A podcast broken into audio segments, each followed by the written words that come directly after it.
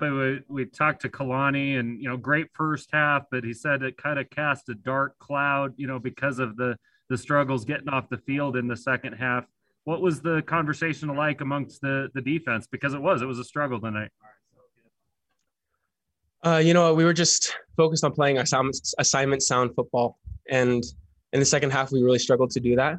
Um, I looking on the bright side, we haven't really played a full full game of our best football, and so I'm really excited for for next week to be able to show that uh, to the fans, um, show that to to Utah State as well. So, what were they doing that made things so tough? I know you guys had a lot of guys dinged up and you know different rotations and things, but what were they doing that that made things tough to get off the field?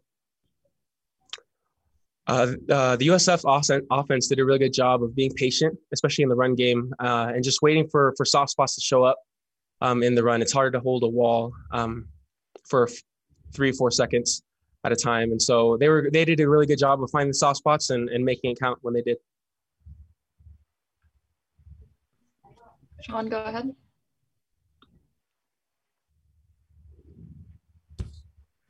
Pepe going to the injuries, uh, th- there were just a lot of, and I don't think there were maybe too many like really significant injuries, but just a lot of kind of like those bumps and bruises and guys getting knocked out and coming back in and that kind of thing. I think you played a, a couple dozen guys on defense. Does that make it difficult at all um, to kind of have like a, a, a defensive I guess rotation or scheme when guys are constantly coming in and out and you don't know who's available and that kind of thing, or is it is it not something that you even think about?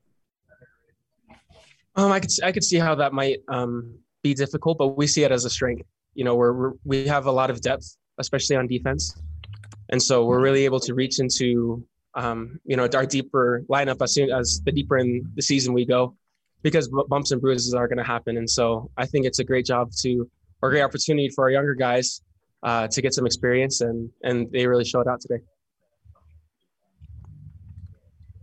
Jared. I mean, talk about the the challenge of t- chasing McClain around. Their quarterback seemed to do a great job extending plays, frustrating you know defenders that thought they had him, and and uh, he gets away. What does that do?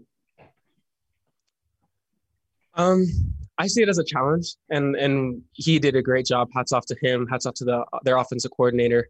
Uh, they he did a great job of extending plays, like you said. Um, and we just have to accept the challenge next time and, and do a better job. You know, we're we're a few inches every time away from making a play, and so next time we just have to to execute. Ben, go ahead. Uh, Pepe, what was the specific game plan for uh, to, in order to contain um, the quarterback, and how did it differ from maybe uh, Jayden Jayden Daniels, uh, another dual threat quarterback at ASU? You know, we, we came into to the game plan running, um, wanting to run a similar game plan to Utah or and to the, to the games that we have been playing. Um, but that that ended up changing in the first half uh, when we saw that um, you know, our strong personnel was doing was doing well, and so we tried to stick with that. And they USF made some great adjustments, and uh, we just had to to grind it out in the end.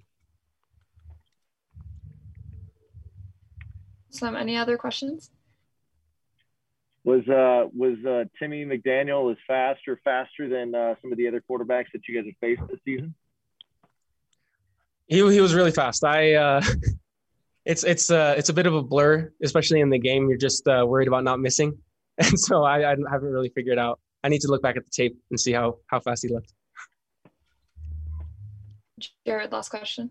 One more for you. Just I you see I saw a lot of guys, you know, trying to chase him down and maybe make that dive and go for the ankles or you know try and grab the the shoelace tackle basically. How do you um, know is that just an instinct thing of when to dive and when to try and keep your feet? Because it seemed like you know that's a challenge for a, for a defensive player in those circumstances. It's definitely a challenge. Um, a lot of it's instinct um, and knowing uh, just from, through film what he's going to do. Uh, a lot of it has to do with our angle of pursuit which um, is something we could do a better job of um, overall. And so i think if our angles are a little bit better the dives that we do make, I think we make count. And so I think it's a big, that would lead to a bigger change in the game.